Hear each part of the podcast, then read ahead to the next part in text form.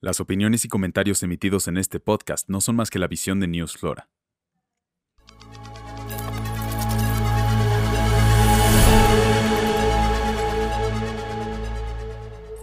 Bienvenidas y bienvenidos a este capítulo del podcast de News Flora, en el cual hablaremos de las criptomonedas.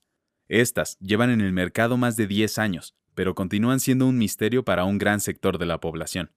Si bien continuamente se está hablando de este nuevo sistema económico, Hace unas horas se dio una noticia que revolucionó el mundo de las criptomonedas, pero ya llegaremos a ello. Para entender todo esto hace falta saber de dónde vienen las criptomonedas, y para eso debemos regresar algunos años atrás.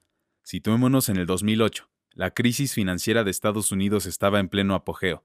Las personas de todo el mundo estaban sintiendo los efectos del desastre económico.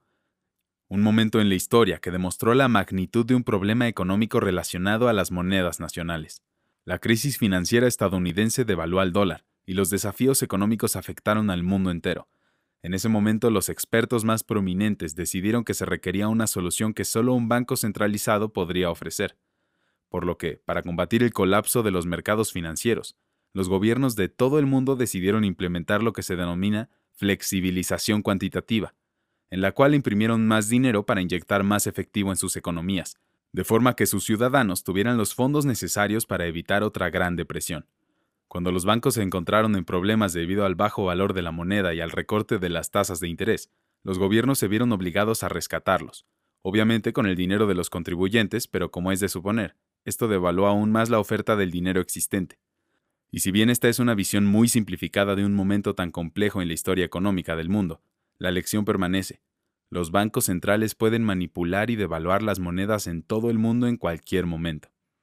Finalmente, con las bajas tasas de interés y los rescates de los contribuyentes, los mismos bancos, que en primera instancia fueron los responsables de los problemas financieros, fueron los que se beneficiaron del colapso, y fue durante esta época que un hombre conocido como Satoshi Nakamoto se inspiró. Antes de explicar con precisión cómo se originaron las criptomonedas y más específicamente el Bitcoin, vale la pena explorar quién es Satoshi Nakamoto, su historia es la historia del Bitcoin. La verdadera identidad de Satoshi sigue siendo desconocida hasta el día de hoy. Según sus propias declaraciones realizadas en 2012, él era un hombre de 37 años que vivía en algún lugar de Japón. Sin embargo, hay muchas dudas sobre esto. Por ejemplo, escribe en inglés con fluidez y el software de Bitcoin, la criptomoneda más utilizada en todo el mundo, no está documentada en japonés, lo que lleva a muchos a pensar que en realidad no es japonés. En un afán por encontrar a Satoshi, un codificador suizo analizó los horarios del día en que Satoshi publicaba en los foros de Bitcoin y descubrió que los tiempos de publicación más comunes se alineaban con el horario de sueño promedio de alguien que vive en América del Norte. Sin embargo, las interrogantes continúan y nadie sabe a ciencia cierta quién es Satoshi Nakamoto. ¿Alguna vez sabremos quién es el creador de Bitcoin? ¿O se trata de un equipo de personas? Puede que nunca lo sepamos, pero una cosa es segura. Esta persona o personas controlan aproximadamente un millón de bitcoins. Hoy esa cifra equivale a más de 45 mil millones de dólares, algo así como 900 mil millones de pesos. Muy bien, pero entonces, ¿cómo es que Satoshi Nakamoto revolucionó al mundo? Pues al ver el estado del mundo financiero, decidió que se necesitaba intervenir con una fuerza disruptiva, con algo que pudiera cambiar la forma en que pensamos acerca del dinero, y en 2008 publicó por primera vez su artículo sobre la tecnología de Bitcoin detallando el sistema peer-to-peer, que ejecuta las transacciones de Bitcoin. El artículo sigue en la red y si te interesa, puedes acceder a él en nuestro perfil de Instagram, arroba floranews. Meses después de la publicación del artículo, Satoshi proporcionó el software para realizar estas transacciones. En resumen, la respuesta a todos estos problemas fue la necesidad de una forma de moneda completamente descentralizada y abierta a todos, sin un banco central que la controle, sin cadenas de transferencia y sin ningún grupo de persona de élite que tomen decisiones que afecten a cada persona que usa sus monedas. Esencialmente, la descentralización significa que todos formamos parte de la economía de Bitcoin y somos la fuerza impulsora. En lugar de un banco central que controla cuánto vale y cuánto de ello tenemos disponible en nuestra economía, en el mundo del Bitcoin no hay gobierno, banco o intermediario que pueda decirnos cómo usarla, ya que literalmente pertenece a todos los que la usan. Pero ¿cómo lo hizo Satoshi? Pues Satoshi no fue la primera persona en trabajar en el problema de la moneda digital descentralizada. Anteriormente, criptógrafos y codificadores habían estado trabajando en el mismo problema durante muchos años. El desafío con la descentralización es mantener un libro global de transacciones, es decir, normalmente cuando le pagas a alguien, el banco se encarga de restar el dinero de tu cuenta y lo agrega a la cuenta del destinatario. Sin embargo, en un sistema descentralizado no hay banco. Cualquiera puede enviar una solicitud de transacción a la red descentralizada y esto hace que el libro mayor descentralizado sea muy vulnerable a los ataques. Este fue el principal impedimento a la implementación de una criptomoneda funcional, ya que los malos actores podrían modificar el libro mayor o gastar una moneda digital varias veces antes de que la red lo notara. Por lo tanto, la innovación y la genialidad de Satoshi fue la invención de la tecnología que ahora llamamos blockchain o cadena de bloques, y que permite mantener el libro mayor seguro usando marcas de tiempo, mucha potencia de procesamiento computacional descentralizado y criptografía. Hoy en día el Bitcoin ha adquirido cada vez más usuarios. En un inicio se creó con el objetivo de que fuera utilizado para hacer compras únicamente a través de Internet, el sueño de proporcionar a los ciudadanos un medio de pago que posibilite la ejecución de transferencias de valor rápidas, a bajo costo y que además no pudieran ser controlado ni manipulado por gobiernos, bancos centrales o entidades financieras. El sistema está programado para generar un número fijo de bitcoins por unidad de tiempo a través de unos ordenadores llamados miners. Actualmente ese número está fijado a algo alrededor de los 12 bitcoins cada 10 minutos, aunque está programado de forma que se reduzca a la mitad cada 4 años, la producción continuará hasta el año 2140, cuando se alcance el tope de 21 millones de unidades en circulación. Por lo mismo, también está protegido de la inflación por la restricción de cantidad de 21 millones, y por lo tanto, tiene propiedades comparables a las de los metales preciosos como el oro y la plata. Los bitcoins son una moneda legal en línea, con tarifas de transacción para transferencia extranjera muy baja, generalmente menos de un centavo o completamente gratis, pues como les comentamos, los bitcoins se transfieren de persona a persona sin la intervención de un tercero.